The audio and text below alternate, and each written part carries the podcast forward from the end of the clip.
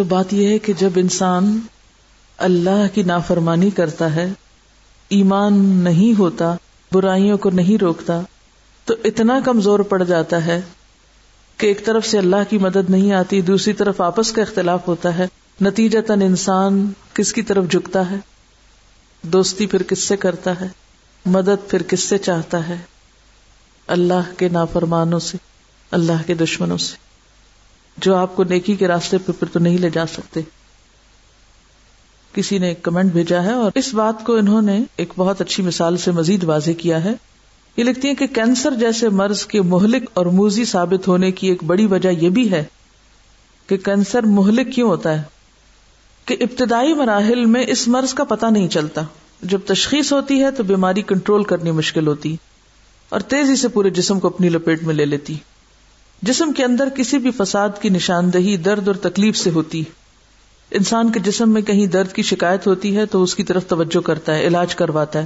اور جو زیادہ تر خرابیاں بر وقت دور ہو جاتی پورا وجود امن میں آ جاتا ہے۔ جبکہ کینسر پین لیسلی گرو کرتا ہے۔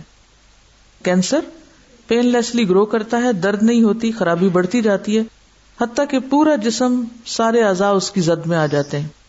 یہی حال کسی بھی معاشرے میں خرابیوں، فساد اور برائیوں کا ہے۔ کہ جب وہ شروع ہوتی ہیں تو عام طور پر محسوس نہیں ہوتی۔ لیکن حساس لوگ جن کے اندر ایمان ہو، وہ اس برائی کو محسوس کر جاتے ہیں ڈائگنوز کر لیتے ہیں۔ اب اگر وہ اسے محسوس کر کے اس کا علاج نہ کرے تو کیا ہوگا؟ وہ کینسر وہ برائی، وہ فساد پورے معاشرے کو اپنی لپیٹ میں لے لے گا۔ اور پھر نتیجہ کیا ہوتا ہے؟ عمومی عذاب۔ عام طور پر جب کسی معاشرے میں چھوٹی چھوٹی برائیاں ادھر ادھر ادھر ہوتی رہتی ہیں، تو عذاب نہیں آتا۔ عذاب کب آتا ہے؟ جب وہ برائیاں پھیل کر پورے معاشرے کو اپنی زد میں لے لیتی جب اصلاح کی گنجائش نہیں رہتی۔ کینسر کے مریض کی ڈیتھ کب ہوتی ہے؟ جب اس کے اندر علاج کی گنجائش نہیں رہتی۔ اللہ تعالیٰ بندوں پہ ظلم نہیں کرتا، وہ ان کو مہلت دیتا ہے۔ اور اس نے ایسا نظام بنا رکھا ہے اور ہمیں ایسی تعلیم دی ہے کہ جو بھی برائی دیکھے، اس کو روکنے کی، کنٹرول کرنے کی کوشش کرے، ورنہ نتیجتاً ہلاکت کا اندیشہ ہوگا۔ لیکن عموماً لوگ یہ کام نہیں کرتے۔ اس کی بنیادی وجہ کیا ہے؟ یہ اتنا بڑا فریضہ ہے نہیں انل من کر کہ برائی دیکھو، غلط کام دیکھو تو اس کو روکو۔ لیکن نہیں کرتے لوگ۔ کیوں؟ ایک تو یہ کہ غیر ضروری کاموں میں حد سے زیادہ مصروف ہو جاتے ہیں، اور سبب؟ اپنے مفاد پہ بھی زد پڑتی ہے۔ لوگوں سے ڈرتے ہیں، اللہ سے نہیں ڈرتے۔ بعض اوقات اس بات کا علم ہی نہیں ہوتا کہ یہ فرض ہے۔ اور خود بھی وہ کام کر رہے ہوتے ہیں یا کرنے لگ جاتے ہیں۔ پہلے وہ برا سمجھتے بھی ہیں، لیکن مجبوری کہہ کے اسی میں شریک ہو جاتے ہیں۔ اس کے علاوہ ایک بڑی وجہ یہ بھی ہے کہ لوگ اس کو پسند نہیں کرتے۔ یعنی جس کو آپ روکیں گے وہ آپ کا دوست رہے گا؟ رہے گا دوست؟ نہیں رہے گا۔ وہ آپ کو دشمن بن جائے۔ اب نہیں انل منکر کر کے آپ نے کتنوں کو دشمن بنانا ہے اپنا؟ ہاں؟ آپ اس کی بھی محبت کھو دیں، اس کی عقیدت کھو دیں۔ یعنی مذہبی طبقہ بھی نہیں انل منکر کیوں نہیں کرتا؟ یعنی ایسا نہیں ہے کہ ہمارے ملک میں بھی یا کسی بھی اسلامی سوسائٹی میں عام طور پر علماء نہیں ہوتے۔ ہوتے ہیں۔ اس کی بھی کئی وجوہات ہو سکتے لیکن بنیادی وجہ یہ ہے کہ عموماً لوگ پسند نہیں کرتے۔ تو ہم پھر وہی دین پیش کرنا چاہتے ہیں جس سے لوگ خوش رہیں ہم سے۔ لوگ خوش رہیں گے تو کیا فائدہ ہوگا؟ ہم امن میں رہیں گے، امن میں رہیں گے نا۔ سکون سے جیئیں گے چند سال کے لیے۔ ہاں؟ تو بہت بنیادی ایک وجہ یہ بھی ہے کہ جس کسی نے بھی نہیں انل منکر کیا ہے، وہ ضرور نشانہ ملامت بنا اور اس ملامت کو سہنے کی عموماً ہمت نہیں ہوتی۔ نتیجہ تن آپ دیکھیں کہ بنی اسرائیل نے کیا کیا تھا جب ان کے پیغمبر، ایسا نہیں تھا کہ پیغمبر نہیں انل منکر نہیں کرتے تھے ان کے۔ بنی اسرائیل میں ہزاروں کی تعداد میں پیغمبر آئے اور انہوں نے نئی انل منکر کی۔ صالحین آئے اور انہوں نے نئی انل منکر کی۔ یہ جو ذکر ہو رہا ہے نا، یہ ان کے بعض عوام کا یا پھر ان کے علماء یا دینی طبقے کے طریقہ کار پہ تبصرہ ہو رہا ہے کہ وہ حقیقی معنوں میں برائی کو روکتے نہیں تھے۔ کیونکہ وہ کہتے ہیں نا ریاکار فقی ہو۔ جس کا مطلب یہ کہ وہ لما کے طبقے کو بھی خطاب کر رہے ہیں۔ لیکن حقیقی معنی میں جو صالحین تھے یا انبیاء تھے، انہوں نے نہیں انل منکر کی۔ لیکن نتیجہ کیا نکلا؟ لوگوں نے ان کو قتل کر دیا۔ حتیٰ کہ ان کے مذہبی طبقے بھی اس میں شامل ہو گئے قتل کرنے والوں میں۔ اب مثلاً کون کون سے انبیاء کو انہوں نے قتل کے بے شمار کو کیا؟ یسیا یرمیا، زکریا یا اور ان کے خیال کے مطابق عیسیٰ علیہ السلام بھی، حالانکہ ان کو تو اللہ نے اوپر اٹھا لیا۔ اور سینکڑوں کی تعداد میں اپنی قوم کے صالحین کو انہوں نے قتل کیا۔ اس کی وجہ کیا تھی؟ قرآن کہتا نا، ان الدین یکفرون بآیات اللہ و یقتلون النبیین بغیر حق و یقتلون الذین یأمرون بالقسط من الناس فبشرہم بعذاب علیم. تو یہ کس کس کو قتل کرتے تھے؟ انبیاء کو اور کس کو؟ الذین یأمرون بالقسط، ان کو بھی اڑا دیتے تھے جو انصاف کا حکم دیتے تھے، خواہ وہ نبی نہیں بھی ہوتے تھے۔ ٹھیک ہے؟ یہ بات تو مانی ہوئی ہے نا؟ آپ گھر میں اگر کسی غلط کام سے روکنا چاہیں تو گھر والے کیا کریں گے آپ؟ اٹھا باہر پھینکیں گے۔ خاندان آپ سے بائیکاٹ کرے گا، دوست رشتے دار، سب خلاف ہو جائیں گے آپ کے۔ ٹھیک ہے؟ اچھا۔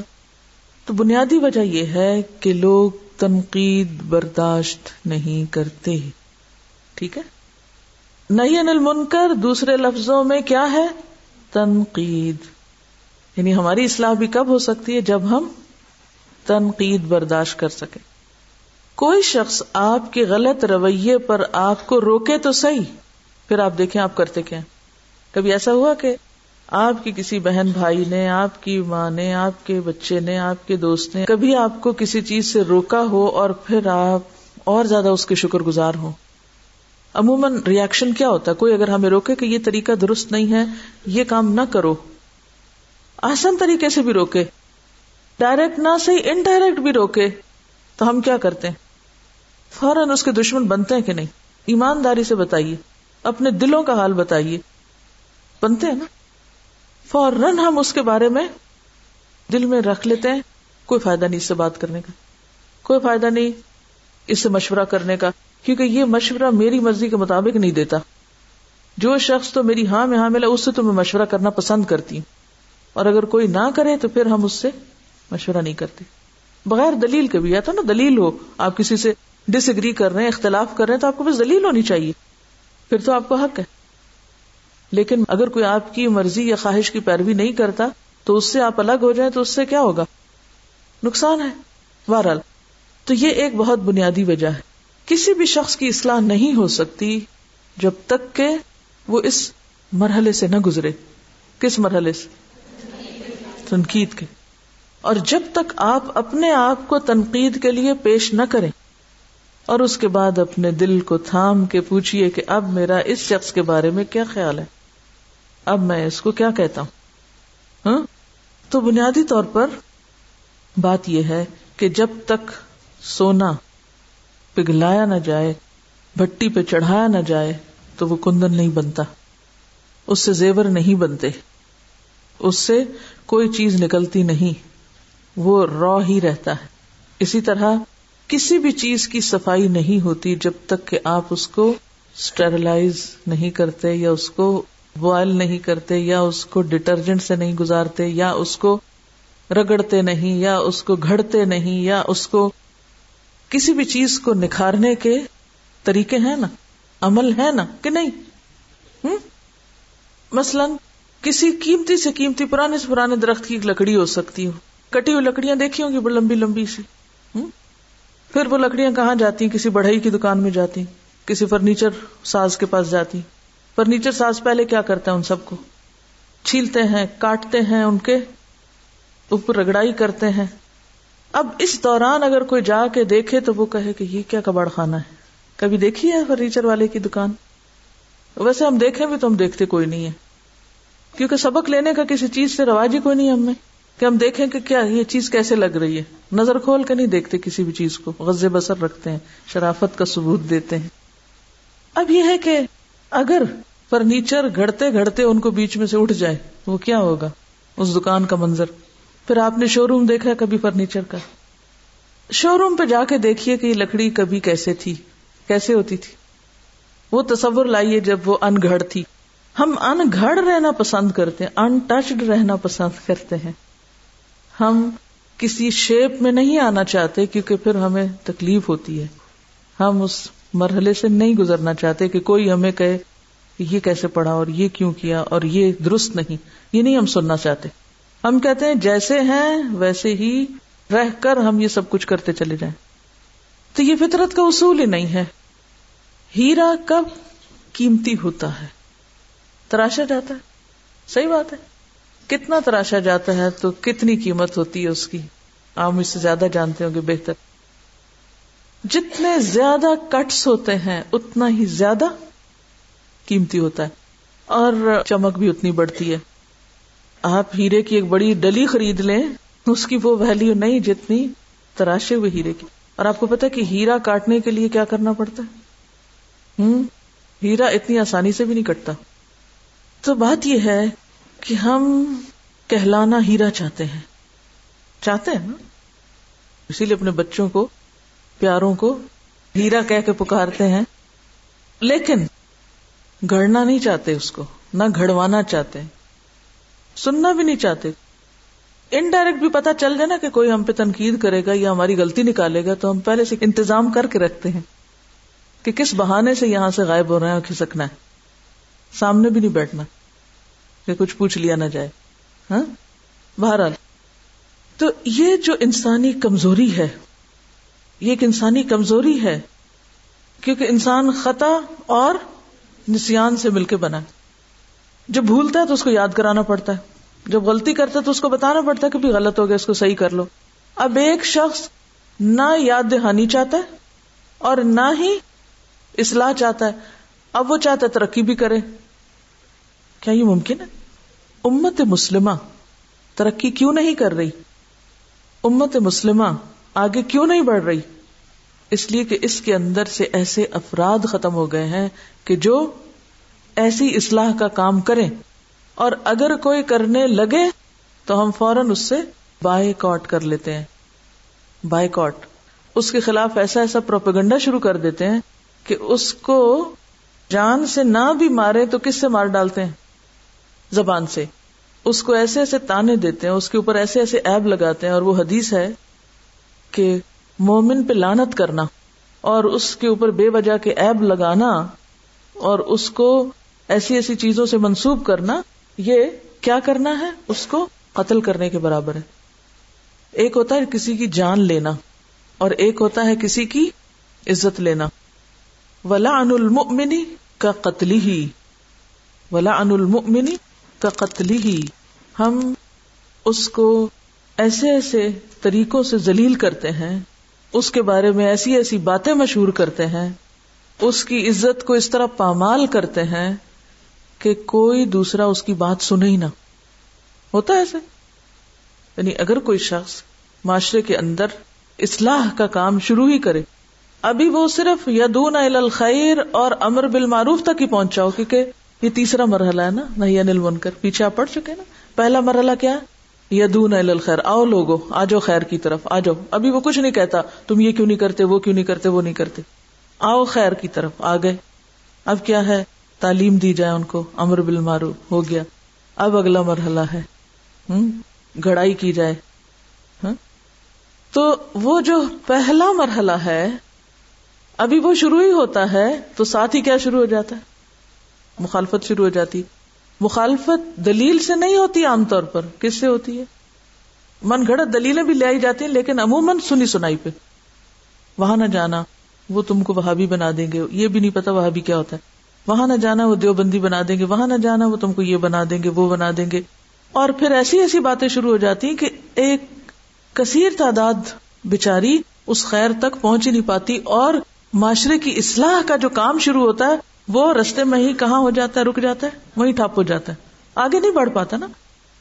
اتنے بڑے پیمانے پہ شر پھیل رہا ہے، لیکن اس کے مقابلے میں اتنی نیکی نہیں پھیلائی جا رہی اور مؤثر نہیں ہے نیکی پھیلانے والے۔ تو اس کی وجہ کیا ہے؟ مؤثر کیوں نہیں ہے؟ ایک تو یہ ہے کہ خود ان کی بھی اپنی پوری تیاری نہیں، دوسرا یہ کہ اگر کوئی تیاری کے ساتھ بھی نکلے تو عموماً کیا کیا جاتا ہے؟ ہوں عموماً اتنا منفی رجحان عام کیا جاتا ہے کہ جس سے وہ کام بیچ میں ہی رہ جاتا ہے، دھرے کا دھرا رہ جاتا ہے۔ جو لوگ ہمارے انٹرنیٹ پہ سن رہے ہیں، اس میں سے کسی نے ایک میل بھیجی۔ انہوں نے اپنا واقعہ لکھا ہوا تھا کہ میں ایک مرتبہ کسی لیکچر میں گئی اور مجھے اچھا لگا، کیونکہ مصروف تھی، کوئی ڈگری کر رہی تھی۔ اس کے بعد انہوں نے سوچا کہ میں ذرا سے اپنے کام سے فارغ ہو کے پڑھنے کو جاتی ہوں۔ تو اب کیا ہوا؟ کہ جس دن انہیں جانا تھا، اس سے ایک دن پہلے کوئی خاتون ان سے ملنے کے لیے آئی انہوں نے اس ادارے کے بارے میں اتنا کچھ غلط بتایا کہ ایک طرح سے بحث شروع کر دی کہ وہاں نہیں جانا۔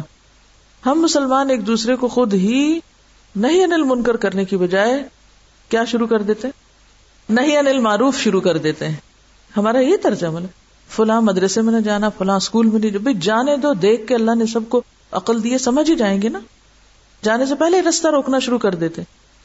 اب آپ دیکھیے کہ یہ صفت کس کی بتائی گئی آپ سورت توبہ میں پڑھیں کہ مومن مرد اور مومن عورتیں ایک دوسرے کے مددگار ہوتے ہیں، ایک دوسرے کو سپورٹ کرنے والے ہوتے ہیں۔ وہ نیکیوں کو عام کرتے ہیں اور برائیوں سے روکتے ہیں۔ اور اس کے برعکس منافق مرد اور منافق عورتیں کیا ہوتے ہیں؟ وہ ایک دوسرے کے مددگار ہوتے ہیں اور وہ نیکیوں سے روکنے والے اور برائیوں کو پروموٹ کرنے والے ہوتے ہیں۔ کوئی غلط کام کر رہا ہو، کوئی نماز نہ پڑھ رہا ہو، کسی کو تکلیف نہیں ہوتی۔ کیونکہ یہ ساری مخلوق اذان ہوگی، بازار میں کیوں پھر رہی؟ اذان ہو گئی یا مغرب کا وقت یہ ساری مخلوق کسی مجلس پارٹی محفل میں بیٹھی ہوئی، کوئی نہیں اٹھ رہا نماز پڑھنے، کوئی کسی کو تکلیف ہی نہیں۔ لیکن اگر کوئی ایک اٹھ گیا اور اس نے جا کر سجدہ اونچا یا نیچا کر دیا، تو ہماری ایمانی غیرت حرکت میں آ جائے گی۔ اور اس وقت ہم دلائل کا امبار لگا دیں گے ایک دوسرے کو کاٹنے میں۔ اور وہیں کھڑے ہو کے فتوا دینے لگ جائیں گے کہ عورت کی نماز ایسے ہے اور مرد کی ایسے ہے یا ایسے ہے یا ویسے ہے۔ ہم مچھر چھان رہے اونٹ نگل رہے ہیں۔ کہ نہیں؟ یہ حقیقت ہے نا؟ کیا ایسا نہیں ہے؟ یا آپ کہیں نہیں، ہم اس کے علاوہ بہت کچھ کر رہے ہیں نہیں انل منکر کرنے کے لیے۔ نہیں کر رہے۔ مسلمان کلمہ گو سے خار رکھنا، دین کی تعلیم دینے والوں سے عداوت رکھنا، یہ کیا طرز عمل ہے؟ کیا یہ بھی نہیں انل منکر میں سے؟ نہیں ہے کیا اس چیز کا بھی تقاضا نہیں کرتا کہ نہیں انل منکر؟ تو بنیادی طور پر مشکل کیا ہے جس شخص کو ہم یہ دیکھتے ہیں کہ یہ میرے مفاد کے خلاف کچھ کرنے لگا ہے۔ ہم سارا اپنا کام بھی چھوڑ دیں گے اور ہم متحرک ہو جائیں گے کس میں؟ اس کی کاٹ میں۔ ہمارا یہ اخلاق بن چکا ہے۔ اور آپ کو معلوم ہے کہ حضرت عیسیٰ علیہ السلام کو پکڑوانے میں اور ان کو تختہ دار تک لانے میں کون لوگ تھے؟ بنی اسرائیل کے فقیح علماء تھے۔ آپ کو معلوم ہے کہ اس دور کا جو بادشاہ تھا، وہ کیا کیا کرتا تھا کہ ہر جشن کے موقع پر ایک قیدی کو رہا کرتا تھا۔ تو ایک بہت بڑا ڈاکو تھا، جس کو وہ چھوڑنا چاہتا تھا۔ یعنی پہلے تو جھوٹے الزام لگا کے حضرت عیسیٰ علیہ السلام کو انہوں نے پکڑوایا، قید کروایا۔ اور پھر جب چھوڑنے کی باری، کیونکہ بادشاہ ان کے خون سے ہاتھ نہیں رنگنا چاہتا تھا اور وہ بری ذمہ ہونا چاہتا تھا۔ تو اس نے کیا کیا؟ ہوں اس نے کہا کہ تم مجھے بتاؤ فتوا دو میں اس ڈاکو کو چھوڑوں کہ عیسیٰ علیہ السلام کو چھوڑوں؟ تو انہوں نے کیا کہا؟ اور برابر کو چھوڑ دیں آپ؟ ان کو نہ چھوڑے اہل کتاب جو مدینہ میں تھے، جب ان سے نبی صلی اللہ علیہ وسلم کے بارے میں پوچھا گیا، تو انہوں نے کیا کہا؟ مشرقین مکہ کو کیا کہا؟ تم زیادہ ہدایت یافتہ ہو۔ ان کی نسبت، حالانکہ کیا وہ حق کو نہیں پہچانتے تھے؟ پہچانتے تھے۔ تو یہ سب مفادات کا بازوقت کھیل ہوتا ہے، جس کی وجہ سے معاشرے کے اندر امر بالمعروف اور نہیں انل منکر کا کام ٹھپ ہو کے رہ جاتا ہے اور لوگ آپس میں ایک دوسرے کی کاٹ کرنے لگتے ہیں، کیونکہ عمومی طور پر انسانوں کا مزاج تنقید کو برداشت نہیں کر سکتا، اپنی غلطی کو سننا نہیں چاہتا۔ یہود اپنے اوپر دینداری کا لیبل لگائے ہوئے تھے۔ جب کوئی پیغمبر آتا اور وہ اس دینداری کی حقیقت کھولنے لگتا، تو وہ کیا کرتے؟ اس کے خلاف ہو جاتے۔ پیغمبر آ کے ان کو برائیوں سے روکتے تھے نا، تو وہ کیا کرتے؟ خلاف ہو جاتے۔ خلاف ہوتے تو قتل تک آ جاتی نوبت۔ مسئلہ کیا تھا ان کا؟ کیا مسئلہ تھا یہود کا؟ اہل کتاب کا مسئلہ کیا تھا؟ کیوں مخالفت کی تھی انہوں نے آپ؟ وہ یہ کہتے تھے کہ یہ پیغمبر دوسری نسل سے آ گیا ہے۔ یہ دوسرے مدرسے سے تعلق رکھتا ہے۔ اگر یہ ہم میں سے ہوتا، ہماری جماعت میں سے ہوتا، ہمارے مدرسے سے پڑھا ہوا ہوتا، تو پھر کیا ہوتا؟ پھر ہم اس کے سر پہ ہاتھ رکھتے۔ قرآن میں ہی آتا ہے نا، آپ پڑھ چکے ہیں ترجمہ۔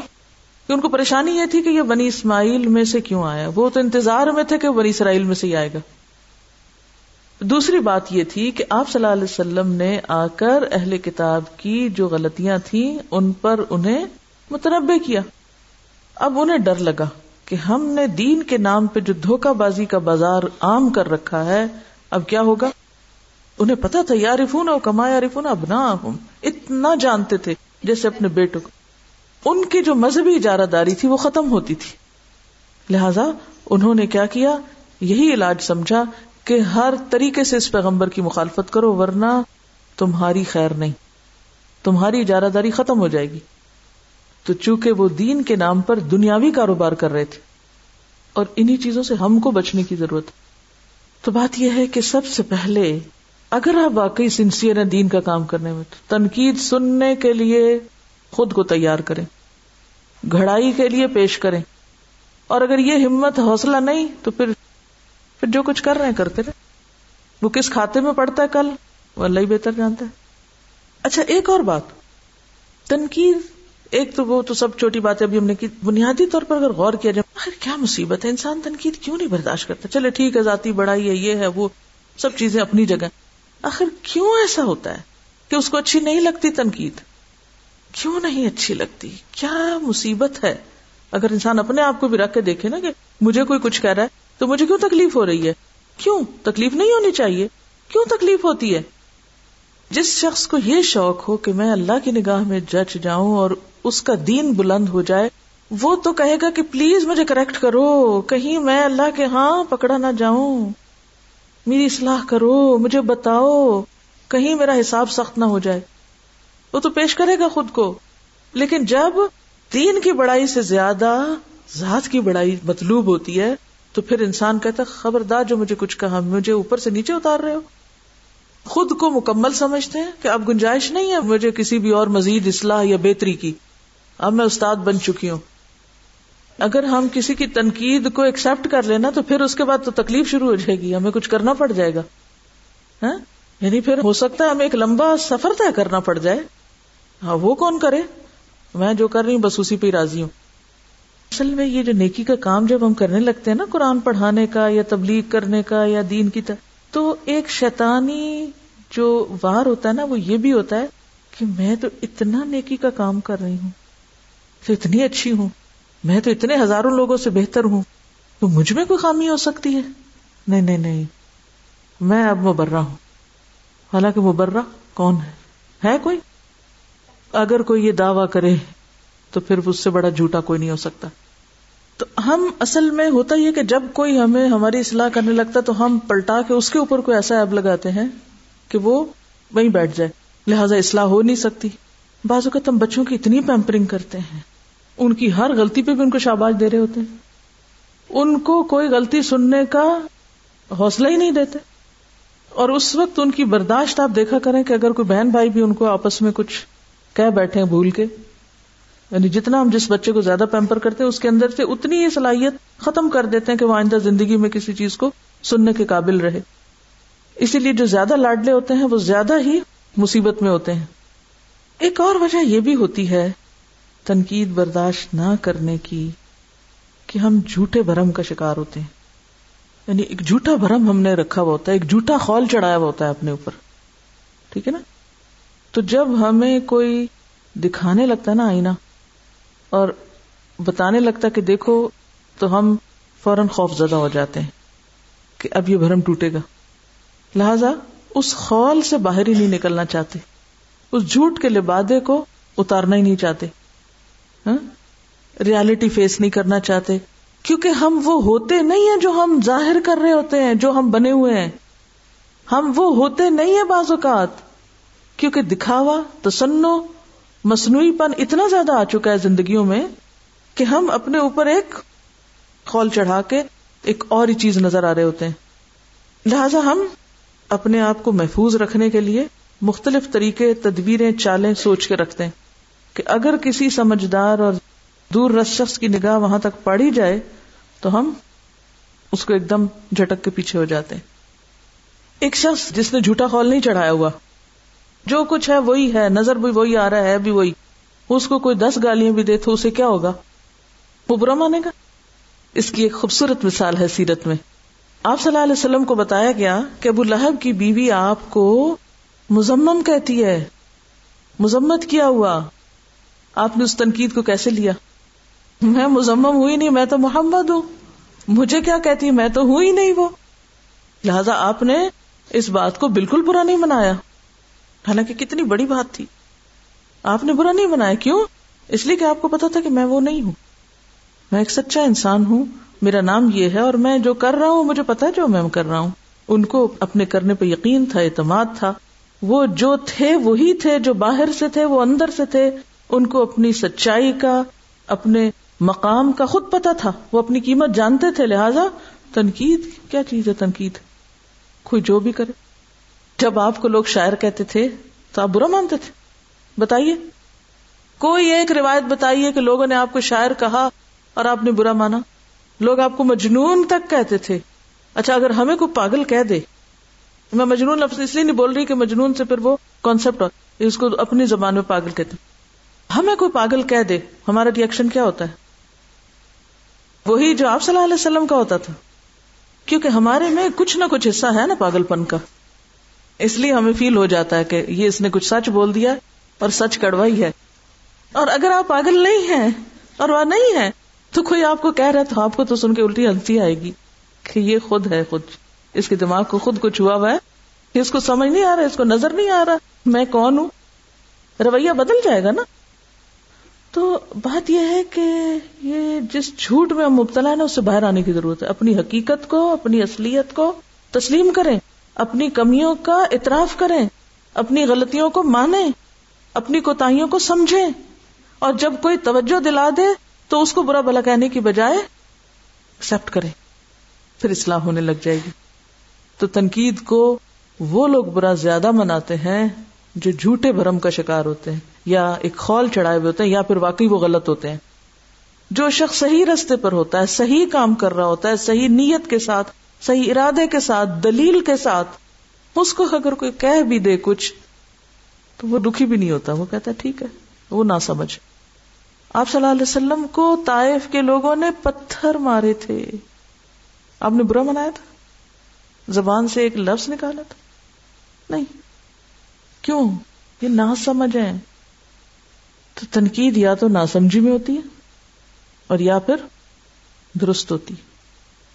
اگر تو نہ سمجھی میں کوئی کر رہا ہے، تو اس کو محسوس نہ کریں آپ۔ اور اگر کوئی صحیح کر رہا ہے، تو برا نہ منائے کیونکہ اسی میں بہتری ہے۔ اسی سے بات بنے گی۔ اگر دوسرے نہیں آپ پہ تنقید کر رہے، تو آپ خود کو بھی ذرا اچھے لوگوں سے کمپیئر کر لیا کرو کہ نیکی میں آگے بڑھنے کا ہمیں یہی اصول بتایا گیا نا۔ کہ اپنے سے اوپر والوں کو دیکھتے جاؤ، میرے سے آگے کون ہے؟ اور اس تک پہنچنے کے لیے مجھے اس کو نہیں گرانا، مجھے خود کو آگے بڑھانا ہے۔ اچھا ایک طریقہ کیا ہوتا ہے آگے بڑھنے کا؟ کہ آپ جو آگے اس کو پکڑ کے گرائیں اور آپ آگے جائیں۔ اور ایک یہ ہے کہ آپ دیکھیں وہ کیسے آگے گیا اور آپ اپنے رستے پہ بغیر ایکسیڈنٹ کے آگے جائیں۔ اصل میں جتنی بھی مخالفتیں ہوتی ہیں، جتنی بھی تنقیدیں ہوتی ہیں، جتنی بھی یا تو وہ نیک نیتی سے ہوتی ہیں اور یا بدنیتی سے۔ تو اس کی نیت کوئی بھی ہو، وہ بدنیت ہے یا آپ کا بہی خواہ ہے یا نہیں ہے، آپ کیا کریں؟ آپ اپنے کو دیکھیں کہ یہ دونوں چیزیں میری بہتری کے لیے، یا تو آپ اور جم جائیں گے اور یا پھر آپ اپنی اصلاح کر لیں گے، یا پھر آپ پلٹ جائیں گے۔ ایک کمنٹ ہے، بخاری جلد پانچ باب المناقب میں ایک حدیث پڑھی تھی، بہت اچھی لگی۔ حضرت ابو دردا سے روایت ہے کہ میں نبی صلی اللہ علیہ وسلم کے پاس بیٹھا تھا۔ اتنے میں ابو بکر آئے۔ کپڑوں کا کونا اٹھائے، اپنے گٹنے کھولے۔ یعنی نیچے سے کپڑا اٹھایا ہوا تھا۔ رسول اللہ صلی اللہ علیہ وسلم نے فرمایا، یہ تمہارے ساتھ ہی ابو بکر کسی سے لڑ کر آ رہے ہیں۔ یعنی جس انداز میں وہ چلے آ رہے تھے، انہوں نے سلام کیا۔ یعنی رسول اللہ صلی اللہ علیہ وسلم کو اور بیٹھ گئے۔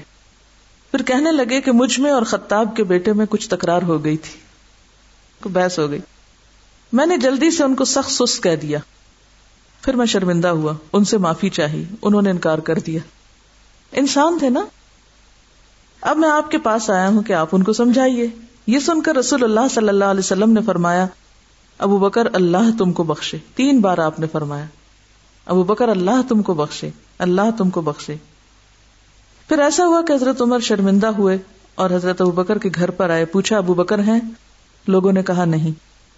رسول اللہ صلی اللہ علیہ وسلم کے پاس ہے، کیونکہ انہیں اندازہ تھا کہ ابو بکر اگر گھر پہ نہیں تو پھر آپ ہی کے پاس ہوں گے۔ آپ کو سلام کیا۔ آپ کے چہرے کا رنگ بدلنے لگا۔ یعنی آپ صلی اللہ علیہ وسلم کے چہرے کا رنگ بدلنے لگا۔ حضرت ابو بکر ڈرے۔ یعنی ادھر سے حضرت ابو بکر ڈرنے لگے کہ کہیں آپ حضرت عمر سے خفا نہ ہو اور وہ دونوں ہی معدب ہو کر بیٹھ گئے۔ عرض کیا، یا رسول اللہ صلی اللہ علیہ وسلم، یہ میری خطا تھی۔ یا رسول اللہ، یہ میری خطا تھی۔ کون کہنے لگے؟ حضرت ابو بکر میں نے عمر کو سخت سست کہا تھا۔ اب آپ دیکھیے کہ ایک تو دونوں صحابہ کسی بات پہ الجھے۔ پھر جس کی غلطی تھی اس نے محسوس کیا۔ پھر انہوں نے معافی چاہی، معافی نہ ملی۔ تو معاملہ رفا دفا کرنے کے لیے اتنے حساس تھے کہ ٹھیک نہیں ہوا۔ آپ کے پاس آئے۔ آپ کے پاس حضرت عمر بھی حاضر ہوئے۔ اور پھر اپنی غلطی کا اعتراف کیا۔ کس نے؟ حضرت ابو بکر نے۔ ہمارا حال کیا ہے؟ یعنی حضرت ابو بکر نے آ کے اپنی ساری قصہ سنا دیا نا، تو آپ نے جواب میں کیا کہا؟ ابو بکر اللہ تم کو بخشے۔ اس کا مطلب کیا تھا؟ یعنی غلطی تمہاری ہے۔ غلطی تمہاری ہے کہ تم نے ان کو یہ کہا۔ تو جب حضرت عمر آئے تو حضرت ابو بکر کو پتا تھا کہ آپ کیا کہہ چکے ہیں مجھے۔ تو انہوں نے فوراً دوبارہ معافی مانگی۔ اور ادھر سے حضرت عمر، چونکہ ان کی غلطی کیا تھی، کہ وہ معاف نہیں کیا تھا، اب انہیں بھی شرمندگی، وہ بھی فوراً پلٹے۔ کہ میں جا کے معافی مانگ لوں۔ ہمارا حال کیا ہے؟ ہم سے غلطی ہو جائے تو ہم معافی نہیں مانگتے۔ جھگڑ پڑے تو ہم صرف بلیم کرتے، معافی نہیں مانگتے۔ اور پھر کسی کے پاس جا کر دوسرے کا دفاع تو کر ہی نہیں سکتے۔ الٹا شکایتیں لگا کے اور زیادہ کام خراب کرتے۔ وہ کیا کہتے ہیں؟ یار اللہ، غلطی میری تھی، غلطی میری تھی۔ تو ہم غلطی اپنی بتانے کی وجہ ساری شکایت دوسرے کی کرنے کو تیار ہو جاتے ہیں۔ حالانکہ قصور دونوں طرف کچھ نہ کچھ ہوتا ہے۔ ایک اور رویہ ہمارا کیا ہوتا ہے کہ جب ہم غلط طریقے سے بات کرتے ہیں یا کچھ سختی کی بات کرتے ہیں تو ہم خود کو عمر بنا لیتے ہیں۔ اور ہم کہتے ہیں کہ ہمیں حضرت عمر بہت پسند ہے ہمیں حضرت عمر کی سختی بہت پسند ہے۔ لیکن عمر کی سختی کس لیے تھی؟ دوسروں کو دین پہ چلانے کے لیے۔ لیکن دوسری طرف عمر کی آجزی اور عمر کا تقوی وہ بھول جاتے ہیں۔ آپ دیکھیں کہ حضرت عمر اگر ایک طرف سختی کرتے تھے تو دوسری طرف جب فاتح کی حیثیت سے فلسطین میں داخل ہو رہے تھے تو غلام اونٹ پر تھا، عمر نیچے تھے، پیون لگے ہوئے کپڑے تھے۔ اگر بڑھیا نے کہہ دیا، عمر تم غلط کہہ رہے ہو، عمر نے بھری محفل میں اعتراف کیا، میں نے غلطی کی ہے۔ یہ بھول جاتے ہیں۔ وہ اللہ سے ڈرتے تھے۔ ہم اللہ سے نہیں ڈرتے اور صرف اپنی سختیوں اور اپنی غلطیوں کو حضرت عمر کے کھاتے میں ڈال کے لوگوں کے ساتھ بدتمیزی کا رویہ اختیار کرتے ہیں دین کے نام پر۔ اور اگر ہمیں کوئی ہماری غلطی بتائے تو بگڑنے لگتے ہیں الٹا۔ ایک اور بات، اس بات پہ تو سب پریشان ہوتے ہیں کہ ہمیں کچھ نئی انل منکر کرنا چاہیے، امر بال معروف اور نیکیاں پھیلانی چاہیے۔ لیکن کیا کریں؟ سمجھ نہیں آتا کہ ہم کیا کام کریں۔ کوئی ہمیں کام بتا دے، کوئی رستہ نہیں ملتا، کوئی طریقہ نہیں آتا۔ تو اس کی بنیادی وجہ کیا ہے؟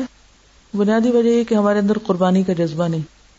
اگر قربانی کا جذبہ ہو، تو بہت کچھ سمجھ میں آنے لگتا ہے۔ یہ ابن انشا نے ایک سفر نامہ لکھا ہے اور اس میں یہ واقع ہے۔ چلتے ہو تو چین کو چلیے۔ وہ لکھتے ہیں کہ چائنا میں میں نے دیکھا کہ طالب علم سڑکوں کے گرد درخت لگاتے ہیں۔ کون لگاتا؟ طالب علم۔ چائے کے باغوں میں جا کر چائے چنتے ہیں۔ مضافات کے علاقوں میں جا کر سبزیاں اور فصلیں بوتے ہیں، کاشت کرتے ہیں۔ یہ رضاکار جتھے یعنی رضا والنٹیئر کے گروپس ہوتے ہیں۔ وہ کام کرتے ہیں جو تنخواہ دار کاریگر سلے کے عوض نہ کر سکیں۔ یعنی اتنا کام کرتے ہیں رضاکارانہ طور پر جو تنخواہ دار تنخواہ لے کے نہ کر پائے اتنی محنت۔ ان کو نہ کہیں سے کھانا ملتا ہے۔ ان رضاکاروں کو۔ کون سے؟ جو درخت لگانے والے۔ نہ کہیں سے کھانا ملتا ہے، نہ کوئی سہولت ملتی ہے۔ کھانے کی پوٹلیاں ساتھ ہیں اور پیدل مارچ کر رہے ہیں۔ کھانا گھر سے لے کے پیدل مارچ کر رہے ہیں۔ کہیں کوئی ٹرک پاس سے گزرا تو لفٹ دے دی۔ بعض اوقات تو یہ لوگ ایک دو دن نہیں، بلکہ ہفتے ہفتے بھر کے لیے باہر نکل جاتے ہیں۔ ہانگ چو کے چائے کے باغوں کے کمیون میں ہم نے ایسے ہی ایک جمعیت دیکھی، یہ لوگ گھروں سے پانچ پانچ سات سات روپے لے کر نکلتے تھے، کام کرتے تھے، کھیلتے تھے سایہ دار دیوار میں آرام کرتے تھے، اور جس روز ہمیں ملے، ان کے بستر ایک ٹرک پر لدے ہوئے تھے۔ اس میں بھی قرارداد تھی کہ سامان یہ ٹرک ایک خاص منزل میں پہنچا دے گا، لیکن ساری نفری خود مارچ کرتی ہوئی جائے گی۔ یعنی کیا؟ ایک ٹرک پہ سامان لاد کے بھیج دیا اور خود اس جگہ پر سارے پیدل۔ انیس سو اٹھاون تک پیکنگ میں خال خال درخت نظر آتے تھے، لیکن انیس سو ساٹھ تک اس شہر میں نوے لاکھ درخت لگ چکے تھے۔ ایک شہر میں کتنے درخت؟ نوے لاکھ۔ یہ کس نے لگائے تھے؟ طالب علموں نے۔ کسی تنخواہ کے عوض نہیں۔ ہم سب کہتے ہیں درخت لگانا صدقہ جاریہ اور بڑی نیکی کا کام ہے، لیکن ہم کاٹنا تو جانتے ہیں، پھول توڑنے کے تو شوقین ہیں، لیکن لگانا کچھ نہیں جانتے۔ اس کے بعد جو لگے، انیس سو ساٹھ کے بعد جو لگے، ان کی گنتی معلوم نہیں، لیکن تعداد ایک کروڑ سے اوپر ہوگی۔ یہ لوگ سڑک کے دو رویا فاصلے فاصلے سے ایک درخت لگانے پہ اکتفا نہیں کرتے، بلکہ بعض جگہ پانچ پانچ سات سات متوازی کی تاریں چلتی ہیں۔ یعنی سڑکوں کے کنارے درخت کی ایک لائن نہیں صرف، ہمارے یہاں تو ہارڈلی کہیں نظر بھی آئے تو بس ایک ہی لگی۔ ایک کے بعد دوسری، تیسری، چوتھی، خالی جگہ گڑھے پڑے ہوتے ہیں سڑکوں پہ، لیکن کوئی نہیں کرتا کہ اس کے اوپر دوسری لائن اور تیسری۔ کہتے سات سات لائنیں، ایسا لگتا ہے کہ سڑکوں کے کنارے پورے پورے جنگل ہیں۔ درخت نہیں، جنگل کہیے شہر کے مرکز میں ان لوگوں نے چھوٹے پیڑ کاشت کرنے اور پھر سالوں انتظار کرنے کی بجائے یہ کیا کہ قد آدم، بلکہ اس سے ڈیوڑے دگنے درخت اکھاڑ لائے یعنی وہ جنگلوں سے درخت اکھاڑ کے لا کے شہر میں لگا دیے۔ دعوتوں میں کہیں جامع صحت تجویز کرنے کا موقع آیا تو ہم نے چین کے درخت کاروں کا نام لیا، جو سڑکوں اور کھیتوں میں فصلیں کاش کر رہے ہیں پیڑ لگا رہے ہیں۔ اور نئے ذہنوں میں عزم، خودداری اور محنت دوستی کے نو نحال ہیں یہ۔ کہتے کہ نائنٹین فورٹی ایٹ میں جب اسرائیل بنا، تو اس وقت کچھ بھی نہیں تھا وہاں۔ جیسے آج کل اس کے علاوہ باقی عرب زمین کھنڈر بنی ہوئی ہے اور ٹیلے اور صحرا ہیں، تو اسی طرح وہ علاقہ بھی۔ بلکہ ان کے حصے میں جو حصہ آیا تھا، وہ نسبتاً کم آباد تھا بہ نسبت اس کے جو مسلمانوں کے حصے میں آیا تھا۔ تو بہرحال، اب کیا کہ ان کو، کیا کہا گیا، ہر یہودی کے حصے میں دس فٹ جگہ دی گئی۔ کہ وہ اس جگہ کو کاش کے قابل بنائے اور اس میں سے پتھر کنکر چنے۔ اب کیا ہوا ہر ایک نے وہ دس دس فٹ اپنی مارک کر لی اور دن کے یا رات کے کسی بھی حصے میں اس کو تیار کرتا اور اس طرح انہوں نے اپنے پورے ملک کو سرسبز اور آباد کر لیا۔ ہمارے ہاں نہ یہ سینس ہے کہ ہمیں یہ سب چاہیے، کیونکہ لیڈرشپ مصروف ہے اور کاموں میں۔ اور اگر کوئی کہے بھی تو ہم سننے والے کہاں ہیں؟ ایسا نہیں کہ ہمارے لیڈرز نے کوشش نہیں کی، کوشش بھی کی ہے، لیکن ہم سنتے کتنا ہے ان کو۔ ٹرسٹ ہی نہیں ہے، اعتماد ہی نہیں ہے۔ نہ مٹی سے وفا ہے، نہ ملک سے ہے، نہ دین سے ہے، نہ ملت سے ہے، نہ بڑوں سے ہے، کسی چیز سے نہیں۔ اگر ہے تو صرف اپنی ذات کی فکر ہے۔ تو جب تک ہمارا یہ ایٹیٹیوڈ نہیں بدلے گا، جب تک ہم دوسروں کے لیے جینا نہیں سیکھیں گے۔ اور کاموں کو اگر کوئی نہیں کرتا تو خود کرنے کے منصوبے نہیں بنائیں گے۔ تو بات نہیں بنے گی۔ اصل میں بات یہ کہ ہمارا حال تو یہ ہے جی تو چاہتا ہے شہید ہو جاؤں، لیکن سنا ہے ظالم جان سے مار دیتے ہیں۔ ہم سب شہادت کے شوق میں جیتے ہیں، پر مرنا نہیں چاہتے۔ جان پیاری، ہم چاہتے ہیں دین کی ترقی ہو، مملکت پاکستان کی ترقی ہو، قوم کی ترقی ہو، معلوم نہیں کس کس کی ترقی ہو۔ لیکن اس کے لیے ہلنا جلنا نہیں چاہتے۔ کوئی تکلیف نہیں اٹھانا چاہتے۔ پھر کیسے ہو؟ ہمارا حال تو یہ کہ جہاں ہم رہتے ہیں، اس جگہ کی صفائی نہیں کر سکتے۔ وہ بھی کہتے ہیں، ہم کیوں کریں؟ جمع دار کیوں نہیں رکھ لیتے؟ ہم خود کو آفر نہیں کرتے۔ ہم خود کو پیش ہی نہیں کرتے کسی کام کے لیے۔ تنقید کے لیے نہیں پیش کرتے تو کام کے لیے کہاں سے کریں گے؟ یعنی تنقید کے بعد جس چیز کے لیے ہم پیش نہیں کرتے، وہ کسی کام کے لیے خود کو۔ اگر کوئی کہنے لگے تو ہم فوراً چھپنے لگتے ہیں کہ میری نہ باری آ جائے، کہ میرا نام نہ بول دیا جائے۔ تو بات یہ ہے کہ ہم اپنی عزت کے بارے میں اتنے سینسیٹیو ہیں، اتنے خوف زدہ ہیں کہ ہم شہید تو ہونا چاہتے ہیں۔ یہ ظالم ہے جو ہمیں کہتے ہیں، جان دو۔ یہ جان مانگتے ہیں ہم سے۔ ہم جان نہیں لگانا، ہم قربانی نہیں دینا چاہتے۔ ہمارے پاس وقت ہوتا ہے، ہمارے پاس مال ہوتا ہے۔ صلاحیت ہوتی ہے، ہم کر سکتے ہوتے ہم جانتے ہیں کہ ہم کر سکتے ہیں، لیکن ہم نہیں کرتے۔ کیوں؟ اپنا آپ ہی تو نہیں دینا چاہتے، اپنے سے تو پیار ہے۔ قربانی۔ یہ بھی سوچنا ہوگا کہ اگر ہمیں نہیں انل منکر کرنا ہی ہے، کیونکہ اس کے بغیر ترقی ہو نہیں سکتی، جب تک کہ ہم غلطیوں کی نشاندہی نہ کر لیں اور پھر غلطیوں کی نشاندہی کے بعد ان کی اصلاح کے لیے طریقہ کار نہ سوچیں، اور پھر منکر کی صفائی کا ایک مطلوب اسٹینڈرڈ کے مطابق منکر کو ختم کرنے کے لیے جب تک نہ سوچے۔ ہم سب اپنی اپنی جگہ خوش ہیں۔ میں تو یہ بھی کر رہی یہ کیسے کہتی ہے کچھ نہیں ہو رہا، بہت کچھ ہو رہا ہے اتنی ہلچل ہے، اتنی چہل پہل ہے، اتنے لوگ دین پڑھ رہے ہیں، سیکھ رہے ہیں۔ لیکن یہ سب کافی نہیں۔ میں ہفتے میں سات دن درس دیتی ہوں۔ ابھی بھی منکر نہیں ختم ہوگا، نہیں ہوگا، جب تک آپ مطلوب کوشش نہیں کریں گی۔ ٹھیک ہے؟ تو اپنی کوششوں کو ایویلویٹ کرنے کی ضرورت ہے۔ اپنی کمیوں کو جاننے کی ضرورت ہے اور پھر اصلاح کی۔ ہاں؟ مطمئن ہو کے نہ بیٹھ جائیں۔ وآخر دعوانا ان الحمد للہ رب العالمین۔ سبحانک اللہم و بحمدک۔ نشہد ان لا الہ الا انت۔ نستغفرک و نتوب الیک۔ لعن الذين كفروا من بني إسرائيل على لسان داود۔ على لسان داود ابن مريم ذلك بما عصوا وكانوا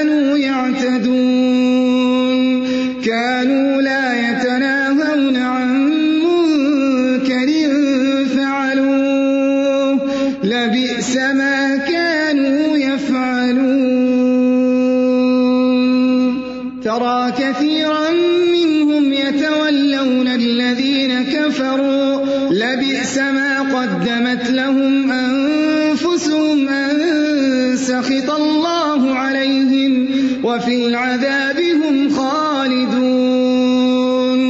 ولو كانوا يؤمنون بالله والنبي وما أنزل إليه ما اتخذوهم, ما اتخذوهم أولياء ولكن كثيرا منهم فاسقون.